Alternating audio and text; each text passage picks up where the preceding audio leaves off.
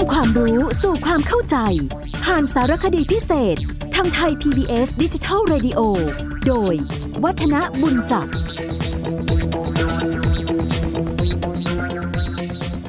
สวัสดีครับท่านผู้ฟังครับ วันนี้เรามาคุยกันเกี่ยวกับเรื่องของโชคลาง ที่อยู่ในวิถีชีวิต แล้วก็ประเพณีของไทยกันต่อก็แล้วกัน เพราะว่าเราเคยคุยกันเอาไว้ว่าสังคมไทยเนี่ย มีความยึดมั่นถือมั่นในเรื่องของเครื่องหมายของโชคร้ายโชคดีอยู่หลาย ๆ อย่าง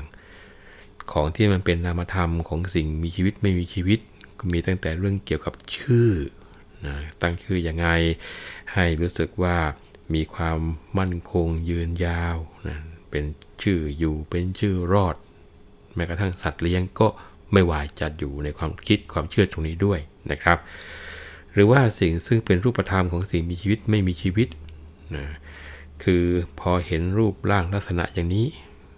โดยการที่บอกว่านี่เป็นมงคลไม่เป็นมงคล อันนี้ดีอันนี้ไม่ดีนะซึ่งอันนี้ก็เป็นเรื่องเกี่ยวกับโชคลางเหมือนกันนะแม้กระทั่งไฝฝีขี้แมงวัน ก็จัดอยู่ในกลุ่มนี้ด้วย อีกอย่างหนึ่งก็คือเรื่องราวเกี่ยวกับความฝัน ซึ่งคนไทยถือว่าความฝันเนี่ยเป็นการสะท้อนถึงโชคลาง ที่จะส่งผลกระทบถึงชีวิต แล้วก็ทรัพย์สินในอนาคต ในส่วนที่เกี่ยวข้องกับความฝันในวันนี้เราจะมาคุยกันต่อ ซึ่งคงจะต้องมีการพาดพิงอ้างอิงถึงคนที่เขาศึกษากันจริงจังจนกระทั่งเป็นที่ยอมรับ โดยเฉพาะอย่างยิ่ง บุคคลที่ชื่อว่าซิกมันฟรอยซึ่งเป็นนักจิตวิทยา อธิบายบอกว่า ความฝันเนี่ย เป็นสัญลักษณ์แห่งความปรารถนา เป็นเรื่องของความวิตกทุกข์ร้อน เป็นเรื่องของความกลัว ซึ่งถูกกดเอาไว้ในจิตไร้สำนึก แล้วก็ความฝันเนี่ยจะแสดงออกในขณะที่เรายังหลับอยู่ แล้วก็ไม่ได้สตินะครับ เพราะฉะนั้นนักจิตวิทยาและจิตแพทย์ก็เลยใช้ความฝันเนี่ยเป็นเครื่องวิเคราะห์หาอาดีต สืบสาวหาต้นต่อของความคิดเพื่อที่จะให้เข้าถึงที่เรียกกันว่า สภาวะจิต ทั้งในอดีตและก็ปัจจุบัน ซึ่งไม่เกี่ยวข้องกับอนาคตโดยตรงแต่ประการใดเลยนะยกตัวอย่างง่ายๆ เช่นว่าในกอเนี่ยมักจะฝันว่าหนีช้างอยู่เสมอๆ นักจิตวิทยาหรือว่าจิตแพทย์จะวิเคราะห์และสันนิษฐานว่าในกอเนี่ยคงจะเคยหรือว่ามีอดีต กลัวพ่อหรือว่าผู้ใหญ่อย่างมากๆ ซึ่งตรงนี้จิตไร้สำนึกของนายกก็เลยปรากฏในความฝันแสดงถึงความกลัว โดยการที่วิ่งหนีของใหญ่ เช่นช้างพวกนี้ซึ่งตรงกันข้ามกับตำราทำนายฝันของสังคมไทยชนิดเรียกว่าพลิกหน้ามือเป็นหลังมือ เพราะว่าอะไร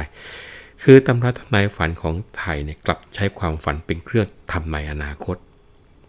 เช่นฝันว่าร้องไห้ ก็หมายความว่า ทายกันว่าดีกว่า อย่าเป็นหมายความว่าเลย คือถ้าฝันว่าร้องไห้เนี่ยเขาก็จะถ่ายว่า ฝันว่าร้องไห้จะได้ชมของรักตกตมจะคืนเข้านะนี่คือตำราของเรา แต่ว่านักจิตวิทยาจะวิเคราะห์บอกว่า เป็นเพราะบุคคลคนนั้นอะมีความน้อยเนื้อต่ำใจ ไม่ประการใดก็ประการหนึ่งมาก่อน จึงได้ฝันว่า ร้องไห้นะอันเนี้ยจะแตกต่างกันไป เราฝันถึงอนาคต ฝันแล้วเราพูดถึงอนาคต ในขณะที่เชิงจิตวิทยาจะพูดถึงที่มาของความฝันอย่างนั้นนะคือเป็นภาพของอดีตที่ปรากฏในปัจจุบัน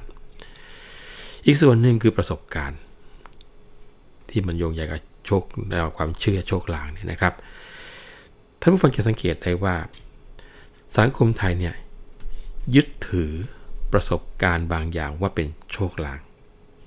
ซึ่งจะส่งผลกระทบในด้านนั้นด้านนี้ เช่นยึดถือกันว่า อ่า เห็นขบวนศพ ก็จะเป็นโชคลางของโชคดีนะบางทีโชคลางไปสัมพันธ์กับปรากฏการณ์ทางธรรมชาติ ซึ่งตัวนี้เราเห็นได้เลยว่า หลาย ๆ ครั้งเราจะยึดถือปรากฏการณ์ทางธรรมชาติ ฝนตก ฟ้า สว่าง ปลอดโปร่งเป็นโชคลางของความเยือกเย็น ความปลอดโปร่งของชีวิต หรือว่ากิจกรรมที่ตัวเองดำเนินอยู่ ได้หมดเลยแล้วแต่จะตีความกันไปนะครับ แล้วก็บางครั้งโยงใยไปกับเรื่องของพิธีการ ซึ่งตรงนี้ท่านผู้ฟังจะสังเกตได้เลยว่า คนไทยเนี่ยนิยมประกอบพิธีการตามที่สังคมยึดถือว่าเป็นโชคลางแห่งความดีงาม ฉะนั้นสังคมไทยก็เลยมีพิธีการต่างๆ ที่เชื่อว่าเป็นสัญลักษณ์ หรือว่าสิ่งที่จะนำมาซึ่งความสุขความเจริญแก่ชีวิต ทรัพย์สินรวมทั้งสังคมที่อยู่ เช่น แต่งงานก็จะมีการปูที่นอนให้กับคู่สมรส ซึ่งสังคมไทยนิยมปฏิบัติจนเป็นประเพณีของการปูที่นอน โดยที่มีวัตถุประสงค์ที่จะให้คู่สมรสใหม่เนี่ยมีความเจริญรุ่งเรือง มีชีวิตสมรสที่ราบรื่น เหมือนกับคู่ผัวตัวเมียที่จะกระทำการปูที่นอนให้กัน ในปัจจุบันเนี่ยท่านผู้ฟังสังเกตว่า เรื่องของโชคลางนั้น ได้รับการปฏิบัติโดยทั่วไปในสังคมไทย การประกอบกิจกรรมในด้านต่างๆ ไม่ว่าจะเป็นการค้า การติดต่อผลประโยชน์ การเดินทาง การก่อสร้างบ้าน และก็การได้สิ่งของใหม่ๆ ล้วนเกี่ยวพันกับการยึดถือโชคลางทางนั้น อย่างว่าการเปิดบริษัทห้างร้านก็จะถือโชคลางว่า ควรจะเปิดกิจกรรมในวันข้างขึ้น ตามปฏิทินเพื่อเป็นโชคลางของการทำมาค้าขึ้น การเดินทางเพื่อหวังจะผลสำเร็จอะไรก็ตาม ก็จะไม่นิยมเดินทางในวันที่มีเลขศูนย์เช่น วันที่ 10 วันที่ 20 30 เพราะว่าถือว่าเป็นลางไม่ดี คือหรือว่าผลสำเร็จเนี่ยจะเป็นศูนย์ตามตัวเลขหรือว่าเสียงที่พ้องกันไปด้วยนะครับ นอกจากนั้น การได้สิ่งของใหม่อันเกี่ยวข้องกับตัวเลข ก็จะยึดถือตัวเลขนั้นเป็นโชคลาง เช่นว่า ได้รับเลขทะเบียนรถยนต์มาใหม่ ก็นิยมถือเลขท้ายของเลขทะเบียนรถยนต์นั้นว่าเป็นโชคลางอันจะทำให้เกิดความเชื่อว่าลอตเตอรี่เลขท้ายจะออกตรงกับหมายเลขท้ายของทะเบียนรถยนต์ของตัวเองนะในส่วนที่เกี่ยวกับความยึดมั่นถือมั่น หรือยึดถือกันนั้น พระพุทธองค์ตรัสบอกว่า ความยุ่งยากทั้งสิ้นมาแต่ความยึดถือ ซึ่งเกิดแต่อวิชชา ซึ่งอธิบายได้ว่าสรรพสิ่งทั้งหลาย มีลักษณะสามประการคืออนิจจังทุกขังอนัตตานะในภาษาของทางพุทธศาสนาอนิจจังคือความไม่เที่ยง หมายความว่าสรรพสิ่งต่างๆ มีลักษณะเปลี่ยนแปลงอยู่ตลอดเวลา ทุกขังคือทุกนั่นแหละหมายความว่าสรรพสิ่งทั้งหลายนั้นมีลักษณะเป็นทุกข์คือทนอยู่ในสภาพเดิมไม่ได้ และอนัตตาหมายความว่าสรรพสิ่งต่างๆ ปราศจากเจ้าของตัวตน และก็ไม่มีลักษณะอันใดที่จะยึดถือได้ว่า มันเป็นตัวเราหรือว่าของเรา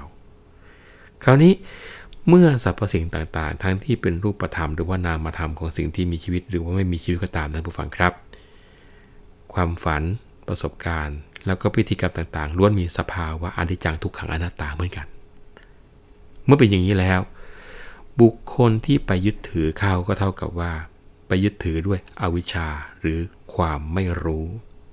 คือไม่รู้ว่าสรรพสิ่งต่างๆ มีลักษณะอนิจจังทุกขังอนัตตา ครั้นเมื่อไปยึดถือเข้าสรรพสิ่งต่างๆ ก็มิได้เป็นไปตามความประสงค์ของตัวเอง ก็เกิดความยุ่งยากคือทุกข์ยกตัวอย่างง่าย ๆเลยนะครับ อย่างเป็นรูปธรรมของมนุษย์ก็คือมีสภาวะอนัตตาคือปราศจากเจ้าของตัวตน แล้วก็เป็นเพียงปรากฏการธรรมชาติแห่งความเป็นอยู่ เพราะฉะนั้น ผมจะหยิกหน้าจะกรอหรือคอจะสั้นก็เป็นเรื่องของปรากฏการณ์ทางธรรมชาติที่ไม่ควรไปยึดถือว่าจะต้องเป็นอย่างนั้นอย่างนี้ตลอดไปนะครับ ในขณะที่สถานการณ์ของสังคมไทยปัจจุบันนั้น อยู่ในสภาวะที่เรียกกันว่า แย่งกันอยู่ แย่งกันกิน แย่งกันใช้ท่านผู้ฟังจะสังเกตได้ว่า สมาชิกของสังคมนั้นย่อมเกิดความรู้สึกที่ไม่มั่นคง มีความวิตกกังวลในสถานภาพของทางสังคมแล้วก็ตัวเองมากยิ่งขึ้น เพราะฉะนั้นสมาชิกของสังคมก็เลยเกิดความต้องการร่วม อันทำให้พวกเนี้ยต้องหันหน้าพึ่งพาอาศัยความร่วมกันทางเจตสิกของระบบมายาศาสตร์ ซึ่งปรากฏอยู่ชัดๆ อยู่ในสังคมทั่วๆไป แล้วการที่สมาชิกของสังคมยึดถือระบบมายาศาสตร์เป็นที่พึ่งหมายความว่าทั้งตัวที่เป็นไสยศาสตร์ เป็นโชคลางที่ว่าเนี่ย อาจจะมีข้อดีอยู่บ้าง ในแง่ที่เกิดพลังทางจิต ตัวอย่างมีสองด้านดังนั้นขนาดเดียวกัน มันมีข้อดีในแง่ของพลังจิต แต่ว่าถ้าทำไปด้วยความงมงายทำไปเพราะว่าขาดสติยังคิด ก็อาจจะเป็นโทษ เพราะว่าอาจจะถูกหลอกลวงให้เสียทรัพย์ แล้วก็เสียเวลาทำมาหากินด้วยดังนั้นผู้ฟังสังเกตนะครับ คนที่เขามีสติกันจริงเนี่ย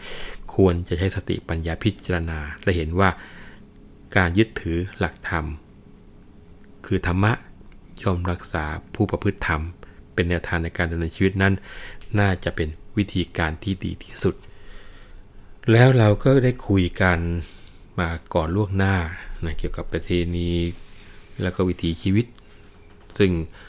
ได้เคยเกริ่นแต่ช่วงต้นไปแล้วนะครับ เราจะเริ่มตั้งแต่ช่วงต้นตั้งแต่การเกิดไปเลยเนี่ย แต่ว่าการที่มีความสัมพันธ์กันของคนที่อยู่ในสังคมเดียวกัน สิ่งหนึ่งซึ่งต้องบอกว่าข้ามไม่ได้แล้วก็อยากจะมันนำเสนอในการช่วงนี้ด้วยคือ เกี่ยวกับเรื่องของครอบครัวของคนไทยท่านผู้ฟังสังเกตว่าครอบครัวนี้ก็เกิดขึ้นเพื่อสนองความต้องการของเพศรถของมนุษย์ ซึ่งจัดเป็นการสนองความต้องการทางชีววิทยาและความต้องการของสังคม จึงต้องมีรูปแบบของการแต่งงานตามวัฒนธรรมในสังคมเกิดขึ้นมา สภาพของสังคมไทยเราเนี่ยได้เปลี่ยนแปลงไปตามยุคตามสมัยเป็นลำดับ ดังนั้นครอบครัวไทยก็เลยมีวิวัฒนาการ เพื่อให้เข้ากับสิ่งแวดล้อมและสังคมที่เปลี่ยนแปลง แต่ว่าบางสิ่งบางอย่างก็ยังคงแสดงถึงความเป็นเอกลักษณ์ และก็ลักษณะของสังคมไทยเรา พอพูดถึงคำว่าสถาบันครอบครัว เราก็คงต้องยอมรับว่าเป็นสถาบันที่เก่าแก่ แล้วก็มีความสำคัญที่สุดหน่วยหนึ่งของสังคม ครอบครัวไทยในสมัยก่อนนั้น เป็นหน่วยที่มีความสำคัญยิ่ง เพราะว่าเป็นศูนย์กลางของการปฏิบัติหน้าที่ ทางในด้านสถาบันการศึกษา สถาบันเศรษฐกิจ และก็สถาบันการปกครองหรืออาจจะกล่าวอีกในหนึ่งว่า ครอบครัว ทำหน้าที่ในการให้การศึกษาหาความรู้ เป็นทั้งหน่วยผลิตและก็บริโภคในเชิงเศรษฐกิจรวม ซึ่งเป็นสถาบันที่ปฏิบัติหน้าที่ในการอบรมสั่งสอนสมาชิกของครอบครัวให้เป็นพลเมืองดีไปด้วย คราวนี้พอสืบต่อกันมาในปัจจุบันก็มีหน่วยชำนาญการพิเศษ รับช่วงนี้จากครอบครัวไปก็คือ มีการจัดตั้งโรงเรียน มีการจัดระบบของธุรกิจการค้าอุตสาหกรรมอันนี้เป็นการรับ ช่วงหน้าที่ดังกล่าวสืบแทนจากครอบครัว ซึ่งถือกับว่าเป็นการลดภาระหน้าที่ของครอบครัวลงไปบ้าง นอกจากนั้นขนบธรรมเนียมส่วนที่เกี่ยวกับครอบครัวก็ได้เปลี่ยนแปลงไปจากเดิมหลายอย่างหลายประการพอสมควรทีเดียว เราได้คุยกันเกี่ยวกับเรื่องของการใช้ชีวิตคู่ แต่ว่าแง่ของการเลือกคู่ครอง รวมทั้งการมั่นการหมาย การถอนมั่น เงื่อนไขในการสมรสเรื่องพวกนี้คงจะต้องบอกว่า น่าจะมาคุยกันเพิ่มเติม ก่อนที่จะมาพูดถึงหน้าที่ของครอบครัว และก็ลักษณะของครอบครัวแบบไทยๆของบ้านเรากัน แต่ว่าช่วงเวลาของการพูดคุยวันนี้คงจะขอ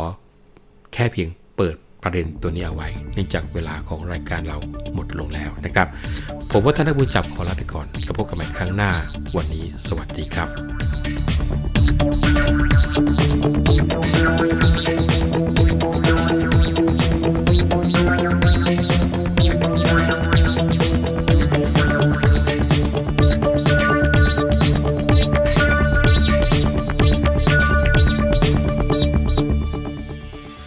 ตามรับฟังรายการย้อนหลังได้ที่เว็บไซต์และแอปพลิเคชันไทย PBS Radio ไทย PBS ดิจิทัล Radio